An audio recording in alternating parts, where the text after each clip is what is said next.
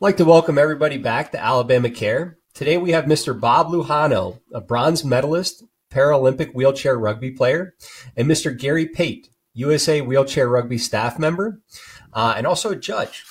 Uh, and at this, uh, we're, today we're going to be talking about the Paralympics. Um, we're competing right now uh, and kind of hyping that up and seeing some upcoming events. At this point, I'd like to hand it back over, Mr. Lujano, if you would introduce yourself. Hello, yes, I'm Bob Lujano. Uh, I currently am an inclusion specialist uh, for the National Center on Health, Physical Activity, and Disability uh, located at Lakeshore Foundation in Birmingham, Alabama. And I was also a uh, wheelchair rugby uh, Paralympian back in 2004 at the Paralympic Games in Athens, Greece, in which we won the uh, the bronze medal. And still very much involved in, in wheelchair sports, uh, in various wheelchair sports, uh, but also played uh, over 25 years in the sport of wheelchair rugby. 20 of those years were for the Lakeshore Foundation Demolition Derby wheelchair rugby team, and uh, which I happen to uh, uh, have the pleasure of working and, and, meeting with my good friend Gary Pate. Um, now, did I hear Demolition Derby there? Uh, so yes, the uh, sorry, the Lakeshore Demolition is the name of the team, and our tournament would be called the Demolition Derby. So okay. and we would have that tournament every January at the end of every January. So uh, so yes, the Lakeshore Rugby t- team is called the uh, the Lakeshore Demolition. Awesome, um, and Mr. Pate, if you would introduce yourself. Hi, I'm Gary Pate, and uh, I, have known Bob since 2004 five, I believe. Uh, Bob uh, is directly responsible for me getting involved with rugby and Paralympic sports and adaptive sports and all of that. Uh, I don't I don't know whether that's credit or blame. Okay, I mean it's you know one one of the two. Uh, uh, I spent my uh, professional career as a lawyer and then as a judge. I was a divorce judge for 21 years, and was injured while rock climbing and did a lot of rehab at the Lakeshore Foundation, which is where Bob and I got uh, involved together. And he uh, invited me to a rugby practice. Uh, my first thought, my first thought was, well, I'm I'm not I'm too old to play, and I'm certainly not good enough to play. And then I realized he wasn't inviting me to play. He was inviting me to come work on wheelchairs. So I thought, okay, okay, I, I could do that.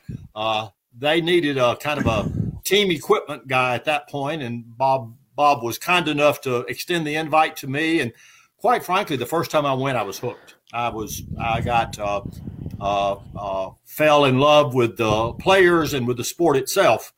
Uh, from from that, uh, a lot of different things in rugby, but was uh, fortunate enough in 2009 to get invited to be on staff with USA Rugby uh, attended the uh, Paralympics in London in 2016, lived in the Olympic Village, had that great experience, which was just a, we'll talk about it more later. Uh, did not attend Rio uh, because I got uh, asked by NBC to broadcast. So I actually, 2016 uh, Rio broadcast wheelchair rugby. so have had a lot of different levels of involvement and not quite as involved today as I was at one time, but but still pretty heavily involved.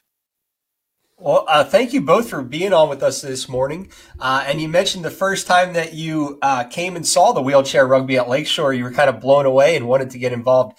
Now, my uh, experience so far has only been through YouTube. Uh, I've seen YouTube videos of murder ball, wheelchair rugby, and it looks awesome.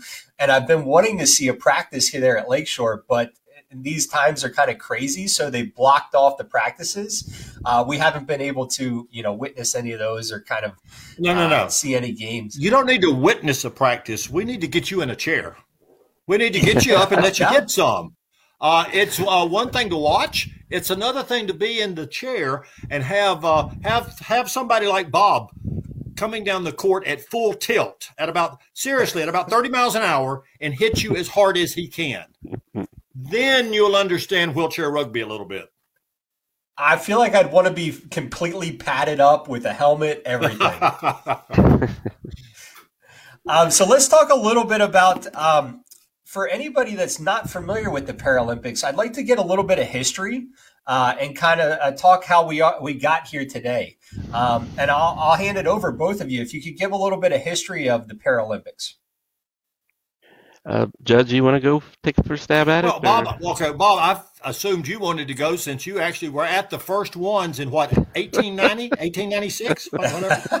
uh, no, I, frankly, I, I, don't know the entire history of it, but I know that adaptive sports became uh, be uh, started developing in England, uh, and the first Par- Paralympic contests were actually held in England, uh, almost as a side, not not actually as part of the Olympics, but a, a lot of the sports developed there. From from that, uh, uh, of my particular interest uh, would be I think Bob seriously participated in the first uh, sanctioned wheelchair rugby in the Paralympics. Is that true?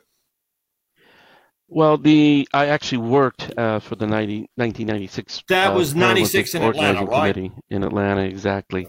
Yeah, just to give a little more historical context, um, in the 1940s, after World War II, um, Sir Ludwig uh, Gut, um, Gutwein uh, was a physician who came up with an idea of having to treat a lot of the uh, soldiers coming back from World War II, uh, a lot of the spinal cord injuries specifically, and he came up with an idea that they needed to be involved in activity and not just laying in a bed. So he helped, uh, like uh, Judge said, and, in Stoke Mandeville created uh, out of the hospital there the Stoke Mandeville Games, um, in which people with disabilities uh, would get involved in activities, whether it be archery, basketball, um, just getting uh, people with disabilities active. And it's from there that sprung the uh, the idea of the Paralympics, which our first games were officially in Rome in 1960. Uh, we would also come back in 64 in, in Tokyo and in 68 Mexico but we didn't become uh, the same on the same ticket, if you will, united with the Olympics until oh, actually, you have to go back to uh, Sydney to well, actually, it wouldn't be till I believe 1992 is when you would have uh, Olympic and Paralympic games at the same venues. Um, that's kind of when that started in Barcelona, and then in '96 we had it here in Atlanta. Uh, 2000 Sydney, and, and from then on it's just gotten better every year. As a matter of fact, uh, uh, Judge Gary actually went to probably considered one of the best ones ever, which was uh, in London in 2012. Uh, a lot of my friends that went that said it was just uh, outstanding. Um, but yes, but since '92, uh, it's always been making sure that the Olympics and Paralympics share the same venue, the same facilities, um, not at the same time, of course, but just a couple of weeks later, the Olympics first and then the Paralympics afterwards. So, and, and today, what you see in, in Tokyo is pretty much uh, two weeks after the Olympic Games. The Paralympics have been using the same venues, the same village, things of that nature. Now, you and mentioned 2012 is the best. Go ahead, I'm yeah, sorry.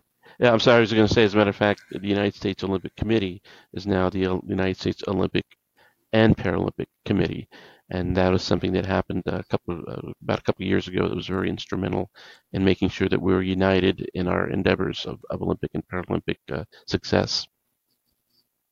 Um, so it's still going through some evolution there, and it sounds like really in the last 20 to 30 years, uh, it's been solidified.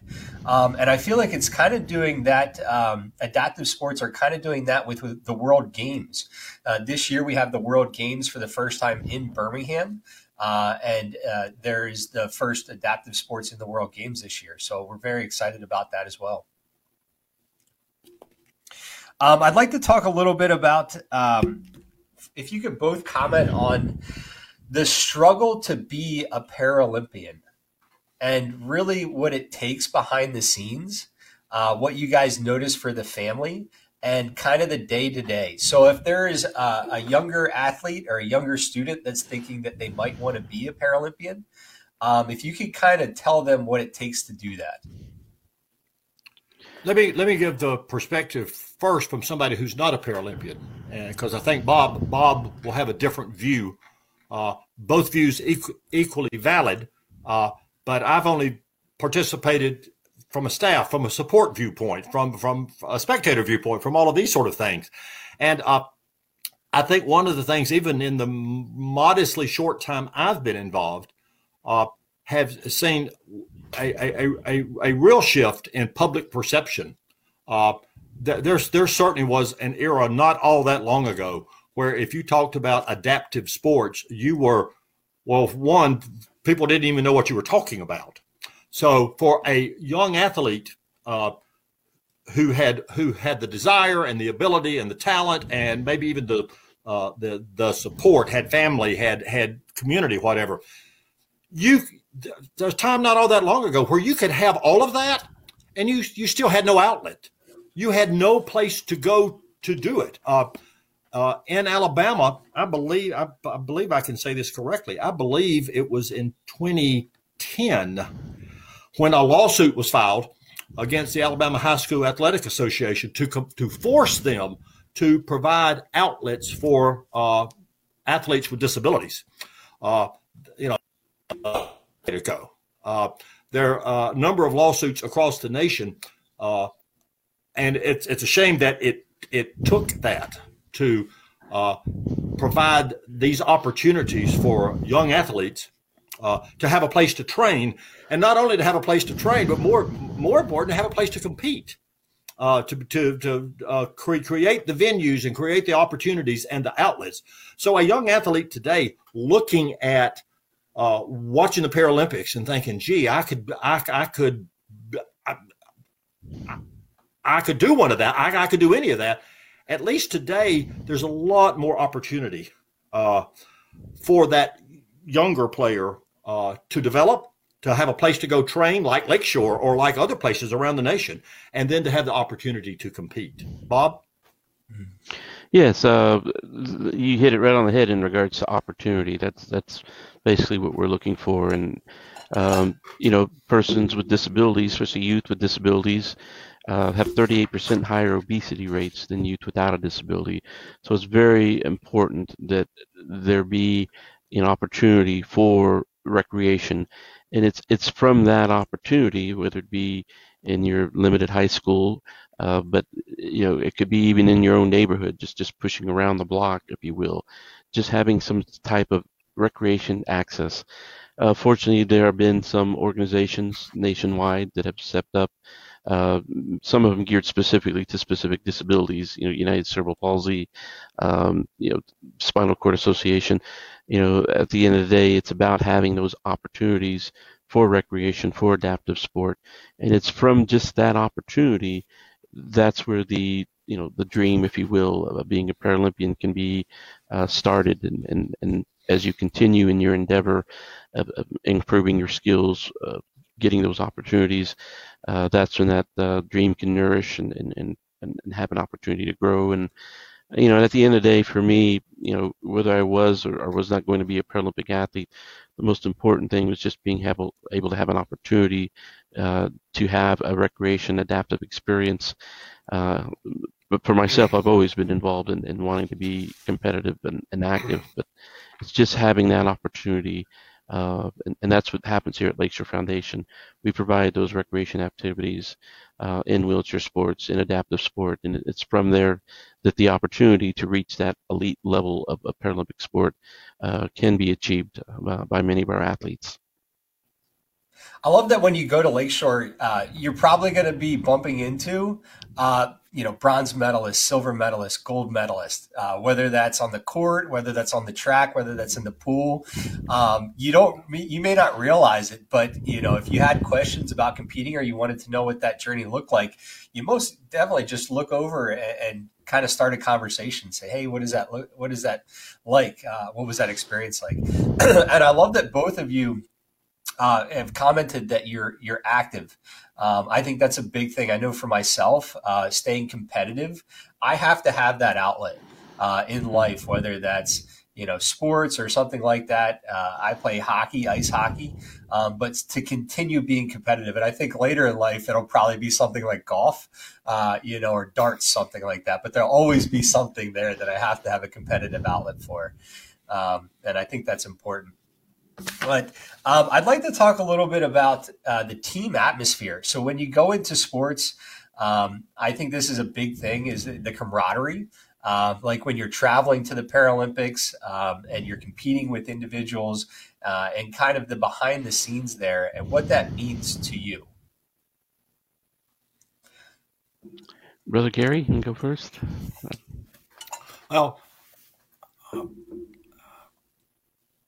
go, want to reflect back and tie this into your question now about youth sports and opportunities and whatever, because one of the things that many uh, younger people with with disabilities have been left out of have been team sports.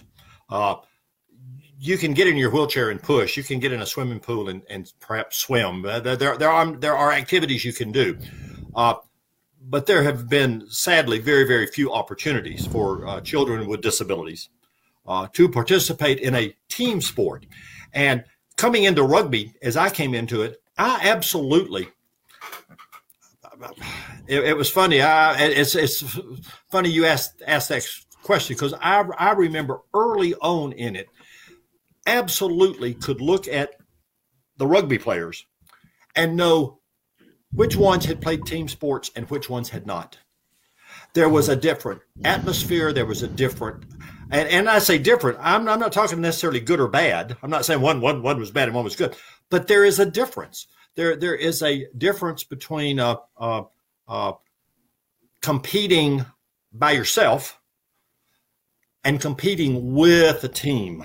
Uh, and so, one of the things I love about Lakeshore in the uh, uh, adaptive sports programs for the kids, uh, whether it be goalball, whether it, it, it, be rugby, whether it be basketball, uh, whether, whether it be swimming, uh, this team atmosphere where uh, you learn about relying on each other, you learn about respecting each other, you learn about encouraging each other you uh, learn about that there is a uh, greater goodness, which is called a team, than just the individual.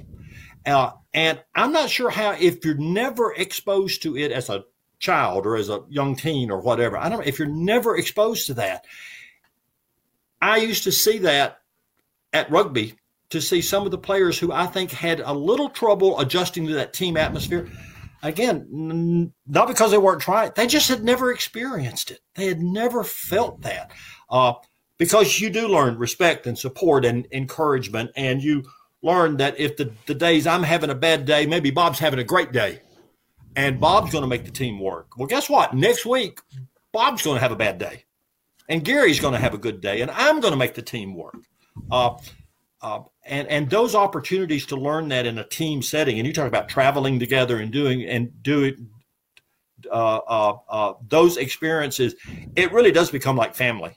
It, it, it truly, uh, one because you're spending probably more time with your teammates sometimes than you are spending with your actual f- f- flesh and blood or your wife or your husband or your partner or whomever.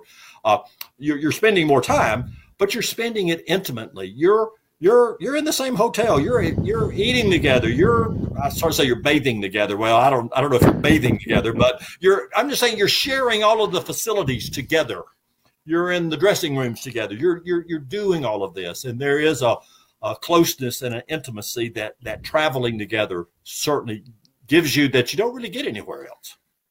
Bob? Yeah, and the further add on, yeah, and the further add on to that point is, you know, a lot of times, uh, especially with wheelchair rugby, uh, which is kind of for more than anything geared towards adults with disabilities. Uh, you'll have a person that recently has a, a, disability, acquired their disability, and all of a sudden it's like, okay, well, yes, I want to travel with the rugby team, but I, am still having issues uh, with bowel and bladder. I'm still having issues on transferring. I'm still having issues on skin breakdown, and it's that like Gary said, you know, with that team experience and, and having people with similar disabilities, it's like, well, you know, I've been dealing with that for 20 years, and this is what I do, and uh, this is how you get around this, or this is how you can improve on that.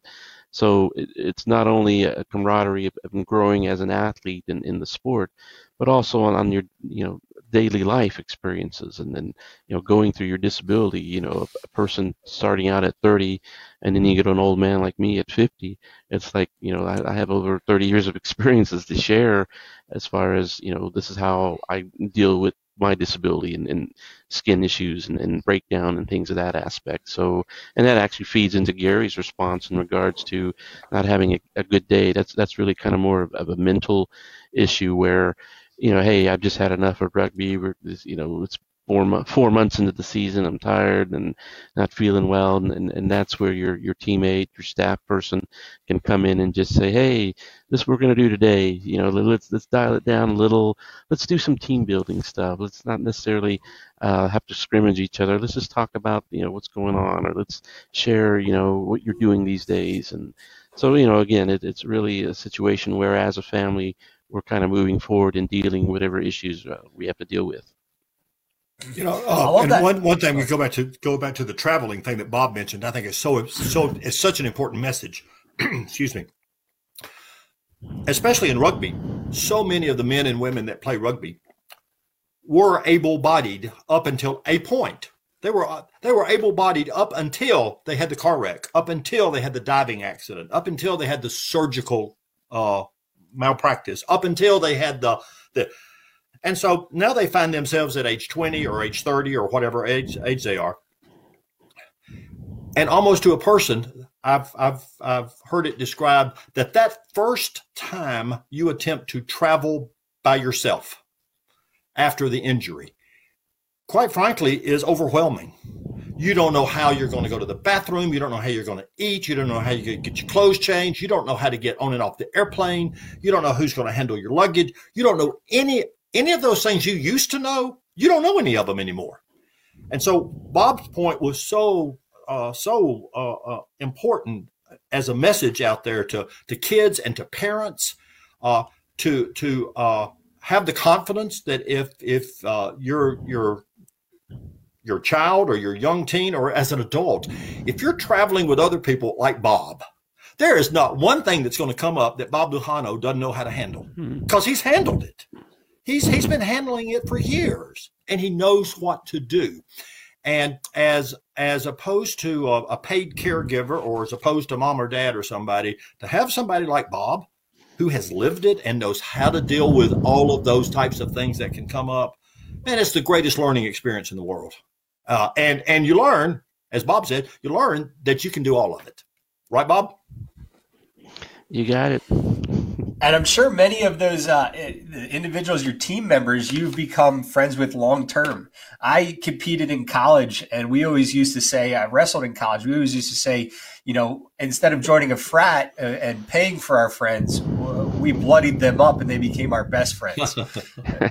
you know, that's yeah. and I'm still great friends with a lot of those guys from college.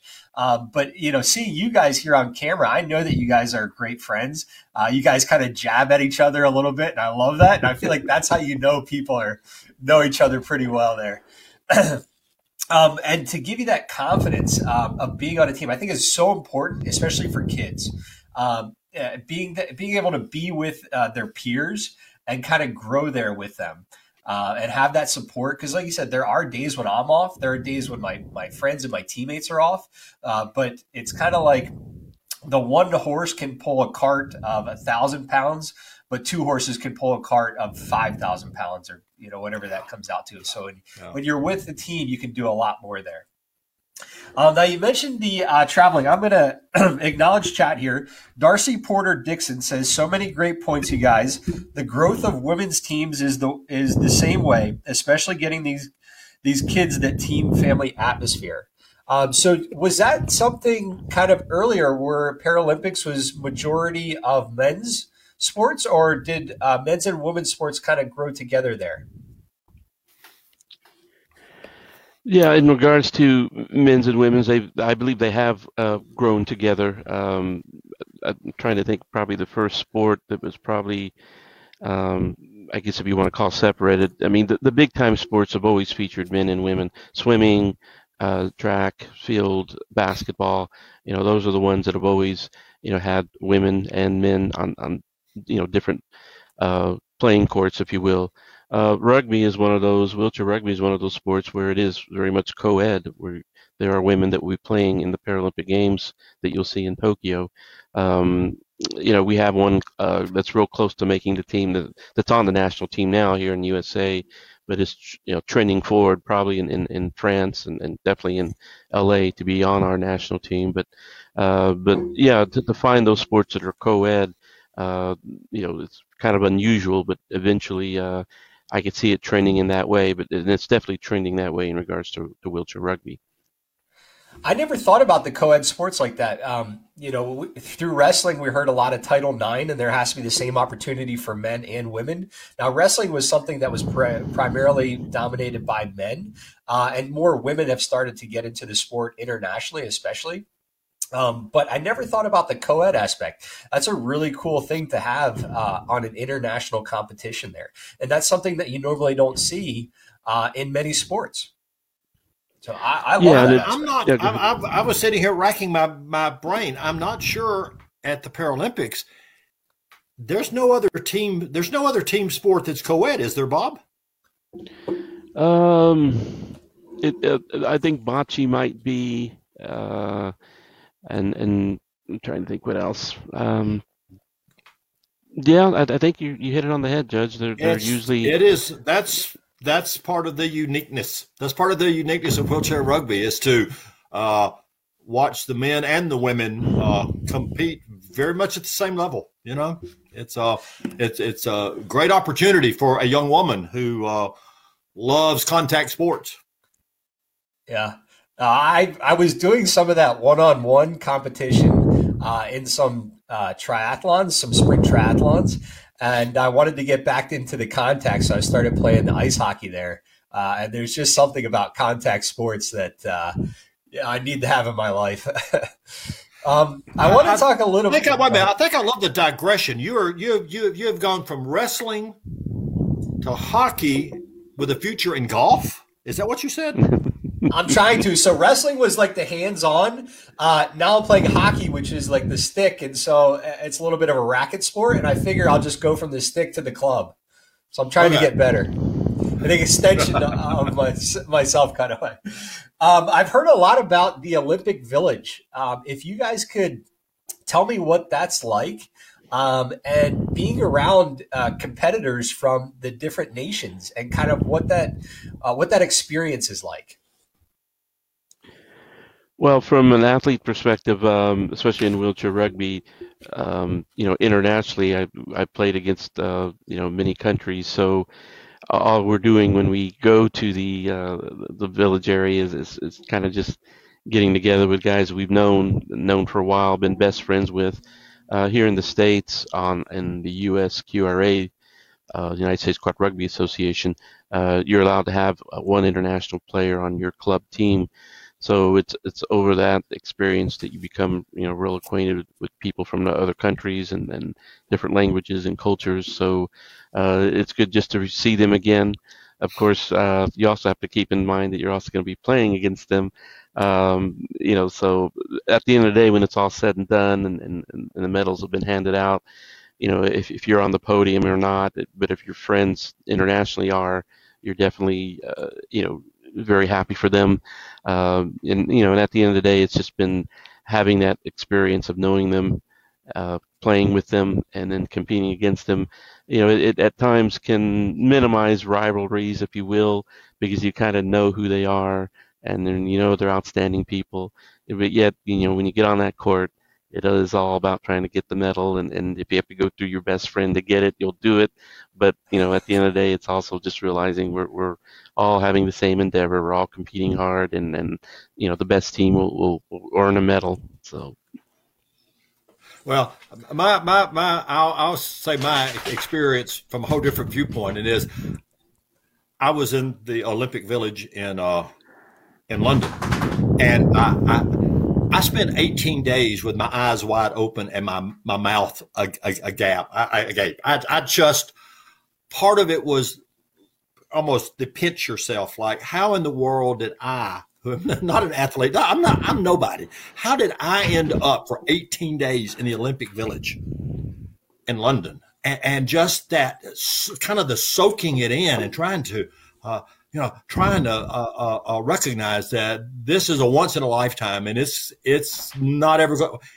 it's never be re- repeated again. Uh, the the the food court is the most amazing thing on the planet, or it was in London. You walk into this giant building tent like thing where they can feed like 2,500 people at a time because it was built for the Olympics, which is a much bigger venue. So you walk in there for the Paralympics, and it's this massive cavernous thing. And every day the menu changes. And I'm not talking about like a menu like you go through with your little metal tray and it's spaghetti day at school. No, no, no, no, no.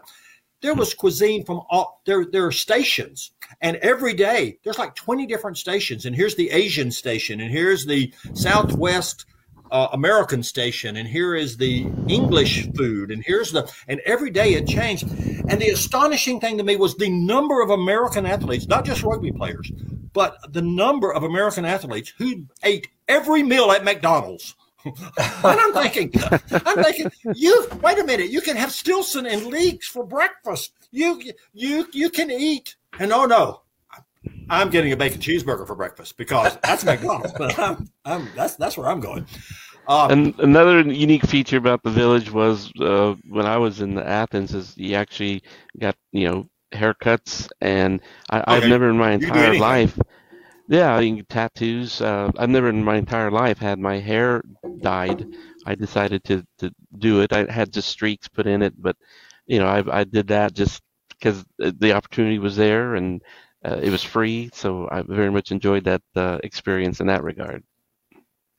Yeah, watching uh, on TV, you kind of just see uh, the competition side of it, uh, where you know the individual individuals come out and they may compete for an hour, or it may just be you know ten seconds. But there's so much of that experience of traveling, of being around people from different nations. Um, the food. Now, did you guys? I know it's a little bit different this year with what's going on with the pandemic and what have you. But did you guys get out and explore the city, like um, the the host city, oh, yeah. and tell us a little bit about that? The the uh, London uh, uh, Olympic Village, uh, the venue and all was basically in in London, and so there was a uh, uh, underground. there was a tube station like 15 feet outside the main entrance, and so you could walk out. if you wherever you wanted to go, you could just get on the underground and go anywhere you wanted to.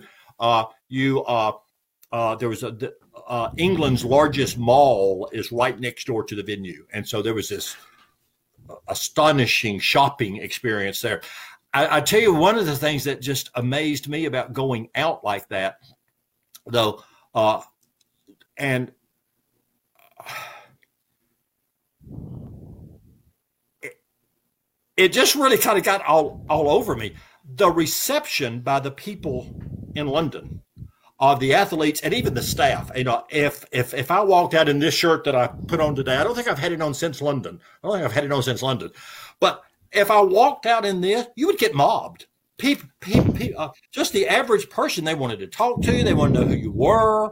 They uh, want to know why you were there. I told all of them I was the head coach of the rugby team. They wanted my autograph. I mean, I lied. I made stuff up, but they wanted my autograph. And I thought, hey, hey, it's a great experience for them. Okay they can go tell people they met somebody famous when they really didn't. You know, no, I didn't. I didn't do any of that. But I'm just saying, though, it was just amazing uh, response. I think that's one reason uh, London kind of set the uh, uh, benchmark for how a Paralympic should be done.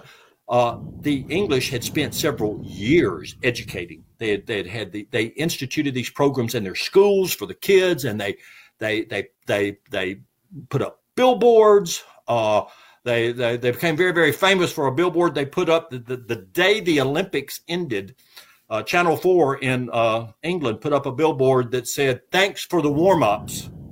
Paralympics start in two weeks.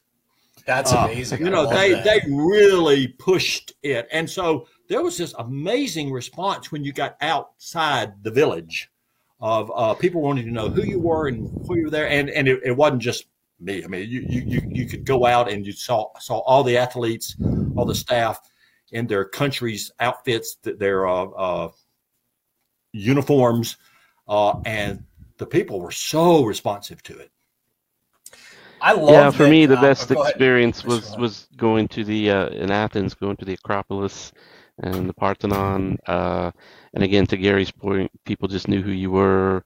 Um, of course, uh, to me, the most beautiful aspect of Athens was the beaches, the white sands, and the blue water. So, you know, it was very much just being in this beautiful tropical area. I'm going to step away for one second. and uh, you know, it, it was just you know overwhelming experience knowing they were there. People went out of their way to accommodate you. Uh, uh, for literally for, for those 18 days, you're, you're basically treated you know like a like a king or like a part of the family, part of the country. So very gracious host and very enjoyable time. Now I feel like the current excuse, excuse, excuse me. I had a cheated. puppy. I had a puppy come in the room. very good. Well, you can always put her, him or her on screen. Oh, should be a star. yeah. Um, I feel like the current Paralympians are kind of being cheated in that aspect. They're not able to go out um, and, and enjoy the culture there, the local host city. Um, and I feel like they, they're not getting that full experience. And, and I kind of feel, you know, uh, not bad. I mean, they're having a great time and doing what they love. But uh, when you guys talk about your experience at the Olympic and the Olympic or Paralympic villages, um, and uh, you know, I, I, feel like that's just an awesome experience. I wasn't really sure why you guys were hinting that the 2020 or 2012 London uh, Paralympics were kind of the benchmark, and I didn't know that London and Britain did that behind the scenes kind of uh, media and push there. And I feel like Birmingham, maybe we should take a tab uh, out of that playbook for the World Games coming up because that impact is so. I mean, that lasts forever not just for that event. Uh, not only London in uh, 2012, but Vancouver hosted the World Games in 2014, I believe. Uh, uh, the, not not I'm sorry, not the World Games, uh, the uh, uh World Cup World of Rugby.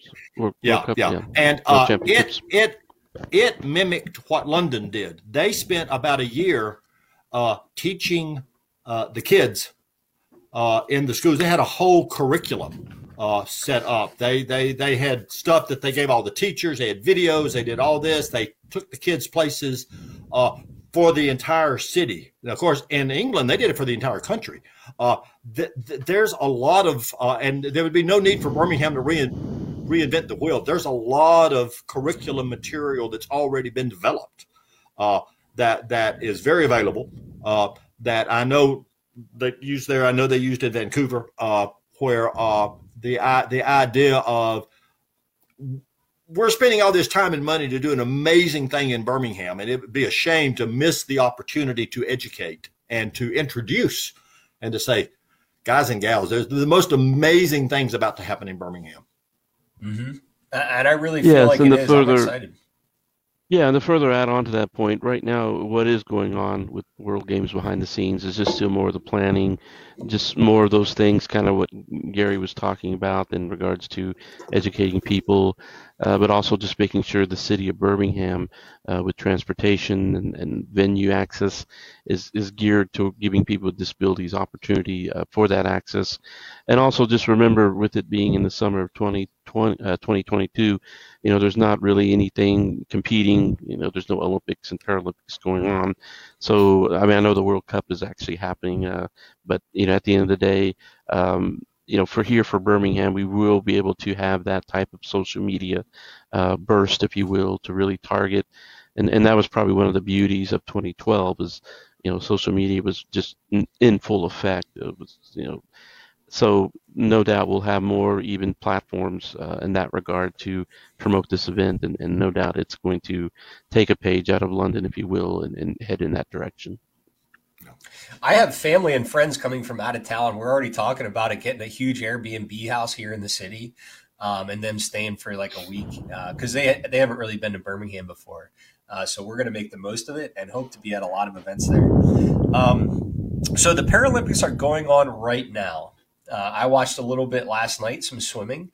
Um, if there are a few events that you guys are extremely excited about, um, that the audience could be like, "Oh, I'm gonna, I'm gonna make sure to put a marker there and log on and watch that event." Are there a few that you'd like to talk about?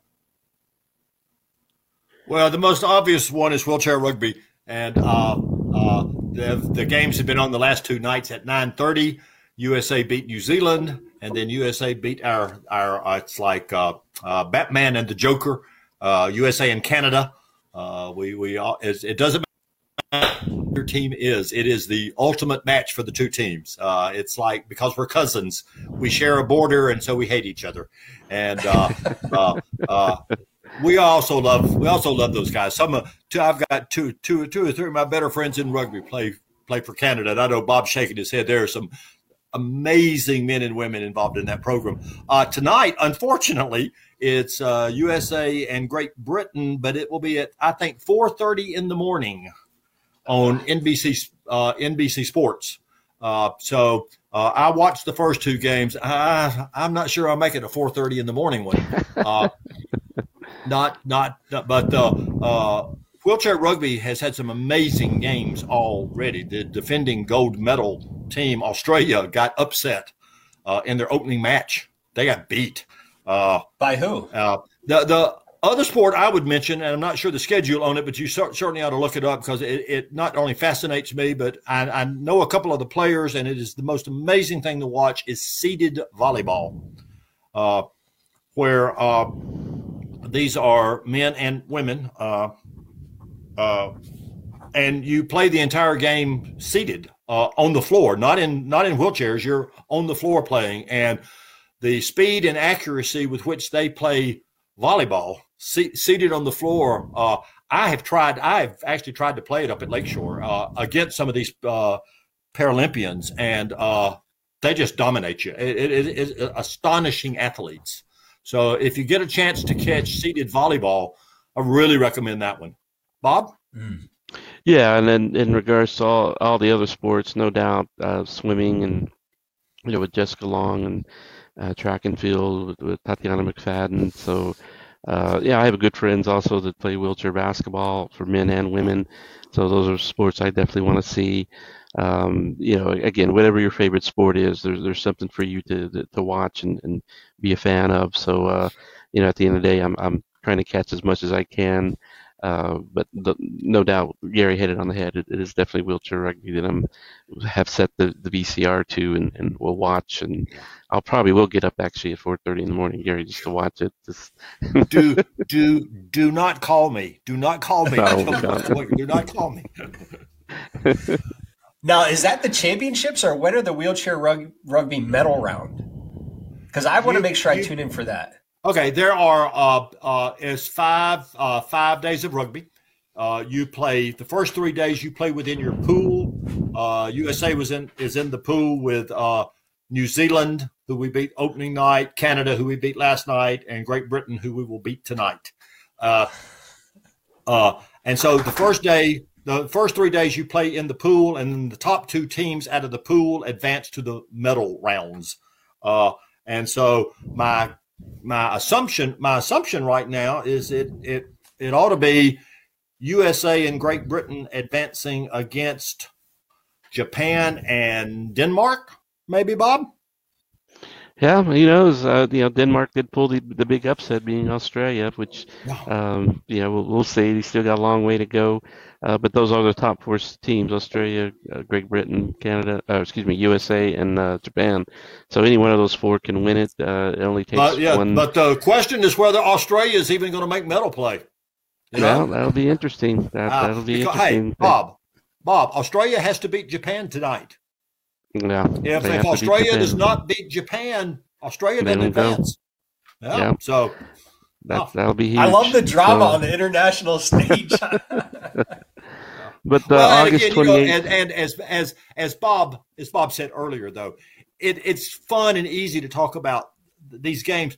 We know most of those players, and uh, we have had we, we have close friends who play for Australia, close friends who play for Japan, who coach at Japan. Uh, the uh, uh, head coach of Japan actually lives here in Birmingham.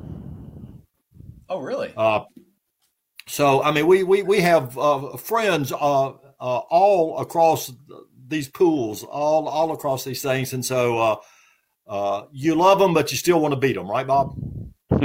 oh yeah, it's you're, you're, good friends once you're off the court. On the court. It's if you have to go through your good friend to, to get a medal, you're going to go through your good friend. So, uh, just to let you know, August 28th is uh, and 29th, and August 29th will be the gold medal match. So, those are the two dates uh, to to be aware of and, and put on your calendar. But uh, but yeah, you can watch most of it on uh, on, on on whatever television you have or network you have. Uh, NBC is primarily the main, uh, uh, I guess, network that's carrying it. But um, but August 28th and 29th definitely circle on on your calendar. I'm gonna have to watch that uh, that medal round and the gold uh, the uh, the gold going for the gold game. Um, now you mentioned that the uh, the head coach for Japan lives here in Birmingham. Did I hear that correct? Yes. And he, he is I, uh, he's the former former head head coach up at Lakeshore and former head coach of USA Rugby uh, and is now the head coach at, head coach in Japan. He's and had a for, he's had a he's had a remarkable career, and he has probably influenced positively more lives of young athletes than any person Bob and I know. Definitely, he's been a good friend of ours for over twenty years, so uh, no doubt uh, he's he's made his Im- impact on this sport, not only from an individual standpoint, but also some of the rules. Uh, you know, the shot clock that's offered you know, that was definitely his idea. So, and he lives in Pelham, Alabama. So, well, I think that speaks a lot to Birmingham, Alabama, um, and NCPAD yes. and Lakeshore. Um, that Birmingham, Alabama is is really a focal point and uh, a leader in Paralympics in adaptive sports. And if you guys could kind of comment on how NCPAD and Lakeshore are fostering uh, that opportunity for young athletes, and then also when they get into the Paralympics, uh, kind of the training grounds there and what's available. Well, uh, first and foremost, uh, at Lakeshore Foundation, we really focus a lot of our recreation programs uh, to kids uh, starting we always say we serve from 1 to 101 uh, so we try to get youth with disabilities into lakeshore at a very young age whether it be from for swimming whether it be just to our youth programs that we have for activity. And then as a child advances in their age they have the opportunity to do competitive level and so it's up to them and their families to decide well, let's go ahead and move them into this area. And that area is typically wheelchair basketball. Uh, we also have uh, a, a, youth power chair, a power soccer league or uh, team. And, you know, at the end of the day, and, and, swimming, at the end of the day, it's just to have that uh, competitive uh, team aspect for a youth with disability. And, and it's from there, then the youth can have a trajectory of, of whether they want to uh, ascend to a Paralympic level or, or stay at a club team level. Again, the objective is to continue staying as active as you can. That, that's the, the overall goal from being a youth all the way to an adult. You know, like I said, whether you reach the Paralympic level or not, if you can stay active, uh, even if you're an old man at, at my age, if you can continue staying active, you're definitely, you know, adding years onto your health. Uh, people with disabilities are, are more susceptible to secondary health conditions and uh, you know, heart attack, stroke, cancer, diabetes. So it's being active that's really important here. And here at Lakeshore Foundation, we offer it from a competitive standpoint or from a recreation standpoint. Mm-hmm. Well, and very cool. Uh, Lakeshore was the first in the nation to be a Olympic Paralympic training center. Uh, it was the very first center in in the nation to get that designation. Uh, so, as we uh, laughingly say sometimes uh, Lakeshore is actually much better known internationally and nationally than sometimes it's known in Birmingham. Uh, it really is one of Birmingham's great secrets. What's what's what's located there? Uh, the uh, Bob mentioned about the involvement of youth, and I, I, one of the things that impresses me about the Lakeshore program and the Lakeshore legacy is that uh, I've I've I've had conversation with parents before who said we can't afford it. That, that is no that that that that that is just. I, I want to say that to anybody listening. That is not true. Lakeshore will figure out a way for your kid to be involved. Uh, uh, Lakeshore will figure out a way to give a scholarship, to raise money, to help you, to point you in the right direction, to find you something. Uh, I don't. Some somebody might correct me, but I do not know of a child that was ever turned away from Lakeshore because, quote, they couldn't afford it. Uh, mm. That is a open place with an open, open courts, and uh, uh, Lakeshore will find a way. And I say that I don't work for Lakeshore. Okay, uh, make say that to everybody. Bob, Bob, Bob works there. Start so he paying you. shield. He has to be a shield. Yeah, yeah. He has to say good things. I don't work there. Uh, Lakeshore will find a way uh, to create that opportunity for that child, uh, whether it's at a camp, whether it's on the court, whether it's in the pool, whether I mean, what whatever it is. Uh, and that's a very strong message I'd like to send this morning to any parent that's listening. Uh, uh, Lakeshore is there for you and is there for your kids. Mm-hmm. I have a family member that uh, utilizes the pool at Lakeshore. Um, and it's really the only time that she's able to get around um, by herself unassisted because the buoyancy in the pool. Um, and when we go in and she goes in, um, you know, th- there are events going on all the way from her just kind of hanging out in the pool, moving around, sitting on the on the step there and socializing, all the way to people upstairs that are beating the crap out of each other, you know, competing in whatever sport that is up on the track. And I love to see it there um, because you never know what you, what you're going to see. But it's just a very I, I, love the Lakeshore Foundation. I was introduced a couple years ago, uh, and it's very inviting. Very, I've always said very arms open, uh, come on in kind of thing. Um, as we kind of uh, come to the end of our broadcast today, uh, I always like to ask: Is there anything that we haven't talked about um, that you think either uh, a child um, that's competing or some parents uh, listening that they could benefit from hearing about uh, competition, about Lakeshore, NCPAD, and the Paralympics?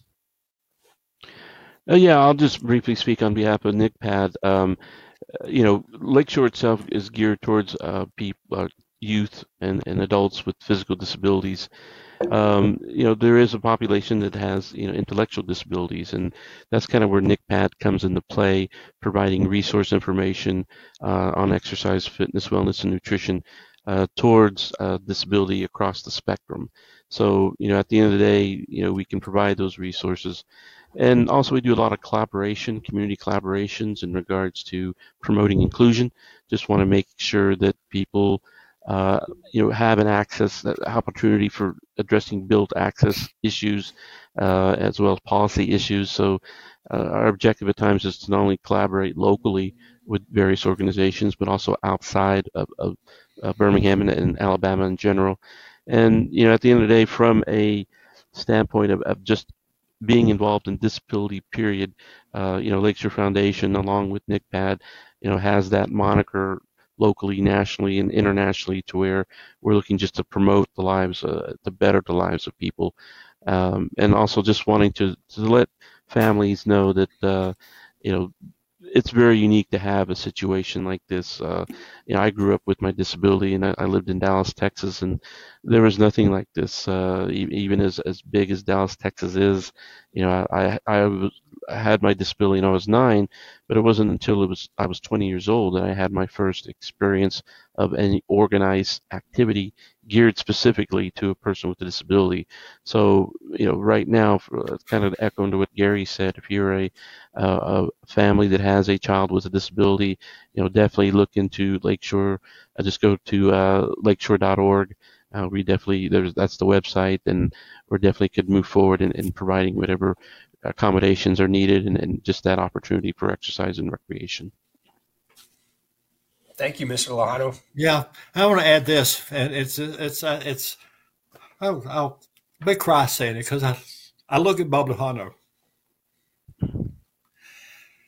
and I've I've only known Bob as an elite athlete.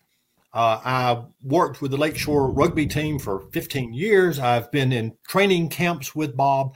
I have only known Bob as an elite athlete, competing at the very highest level the world offers. Okay. And I want to tell you something. There was a day that wasn't Bob Lujano. There was a day, as he said, he was 20 or however old he was when he first got introduced to it. There was a day when Bob got in a a rugby chair or a basketball chair or a sports chair or the pool or whatever for the first time. And I guarantee you at that moment, Bob was not an elite athlete. the, the very first time he pushed that chair, he wasn't an elite athlete. And it's, it's it's really easy to talk about the Paralympics and to, and to see these amazing athletes.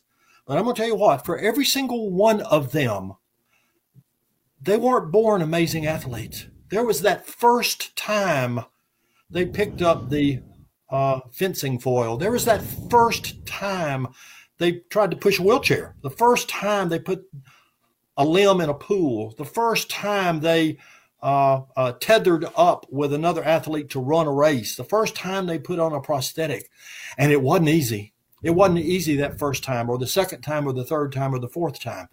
And so, to recognize there are very few Bob Lujanos in the world, very few elite athletes, right? I mean, I don't know you, but I you you did not participate at uh, the highest level of wrestling in the Olympics, did you? And you aren't in the Stanley Cup with your with your hockey, are you? No, no. I was thinking about it earlier today. Masters. I won't see you at the senior masters someday. But you know what? You you you do what you do because you enjoy it and because it makes you better. And the whole point of everything we're talking about is getting better. That's that's that's the whole point. Better emotionally, better physically, uh, better socially, uh, better in every way. And you know what? If you work every day to be better, you you are an elite person. And you may not ever be on the stage in the Paralympics. You, you may not ever be there. I'll never be there, but I try every day to be better. Uh, and I think that's how you define that elite attitude is that every day you're just doing the best you can to be the best you can. And Lakeshore will help you be there. Yeah, and, and the like further follow up. Yeah, and the follow up on that, you know, some of the outcomes of the efforts here at Lakeshore by their staff and by the members uh, are people like uh, Gary Pate.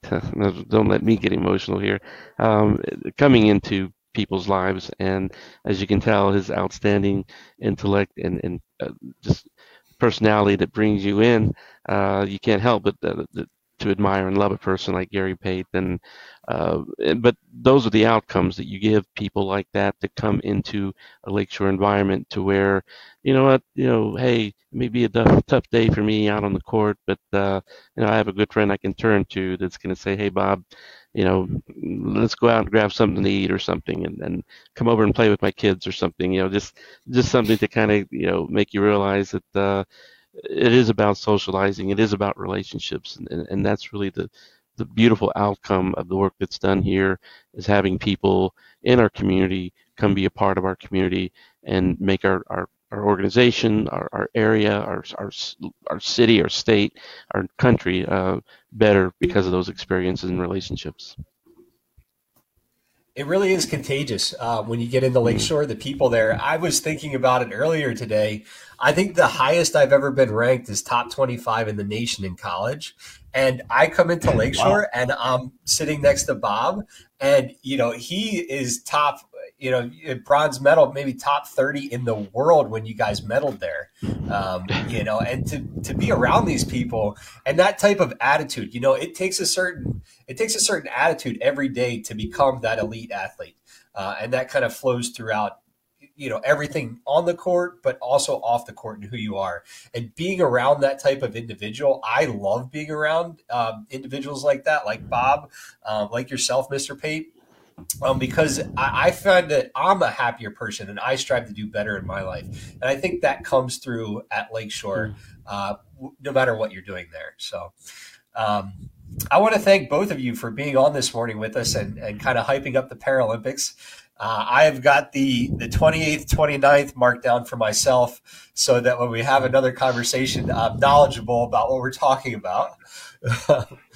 but um, at this point, uh, we're going to go ahead and end the broadcast, and uh, maybe we'll do a follow up after the uh, Paralympics. Uh, hey, it was an again, ab- like to... ab- absolute pleasure. Thank you so much for letting us be with you. Definitely. And just remember and the point, Paralympics, they'll, they'll, end on September 5th, uh, the Paralympics. So uh, definitely keep that on your, your calendar as well. So, but yes, just let us know anytime.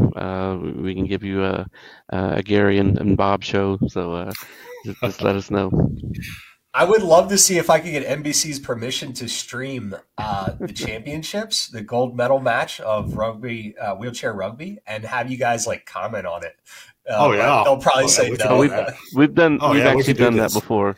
So we've done that before. So so that uh, that we'll see what happens. But Okay. um, once again, thank you guys for being with us this morning, and um, we'll go ahead and give a wave to our, our cameras individually, and then the way that you'll exit out of this one is just exiting out of the window up top. And Clifton will go ahead and take us uh, offline.